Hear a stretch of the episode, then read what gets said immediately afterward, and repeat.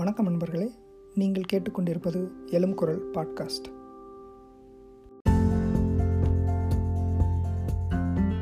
புத்தகம் பற்றிய அறிமுகம் என்ற பகுதியில் இங்கு நாம் கேட்கப் போவது புத்தகத்தின் பெயர் சாமிகளின் பிறப்பும் இறப்பும். எழுதியவர் சா. தமிழ்ச்செல்வன். வெளியிட்டது அறிவியல் வெளியீடு. பதிப்பு பிப்ரவரி இரண்டாயிரத்தி பதினெட்டு.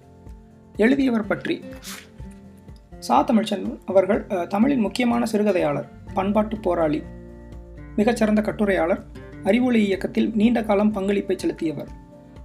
மாற்றுக் கல்விக்கான பல்வேறு செயல்பாடுகளில் தொடர்ச்சியாக தம்மை ஈடுபடுத்திக் கொண்டவர்.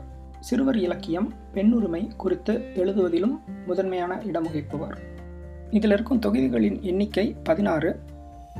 இந்த புத்தகம் அறிவியல் சிந்தனை உள்ளவர்கள் மற்றும் சாமிகளின் வரலாறு பற்றி அறிய விரும்புபவர்களுக்கும் ஒரு நல்ல நூல்.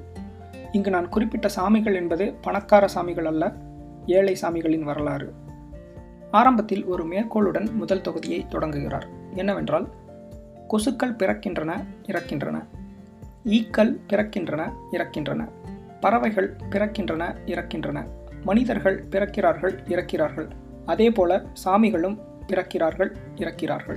தொடக்கத்திலிருந்து இறுதி வரை கிண்டலும் நகைச்சுவையும் தாண்டவமாடுகின்றன.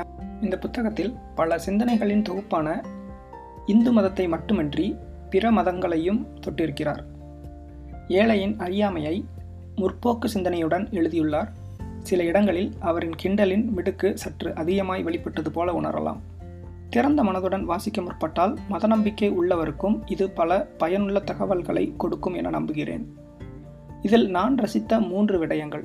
முதலாவதாக நான் ரசித்த இரண்டு தொகுதிகள். டவுசர் சர்ச்சும் குடை காத்த சாமியும் மற்றும் ஐஸ்காளியம்மன். அதில் இருக்கிற நகைச்சுவை உணர்வும் அவர் புனைக்கப்பட்ட விதமும் எனக்கு ரொம்ப பிடிச்சிருந்தது.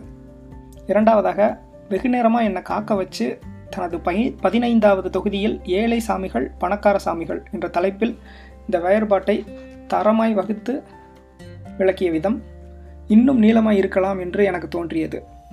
இறுதியாய் பகுத்தறிவை பயன்படுத்தி துவங்கிவிட்டால் இப்போதே கடவுள் நமக்கு தேவையில்லாமல் போய்விடுவார். அது நாம உண்டாக்கின சரக்கு என்று புரிந்துவிடும் என்று சொல்லி மேலும் ஒரு கேள்வியுடன் இந்த புத்தகத்தை முடிக்கிறார். முற்றும்.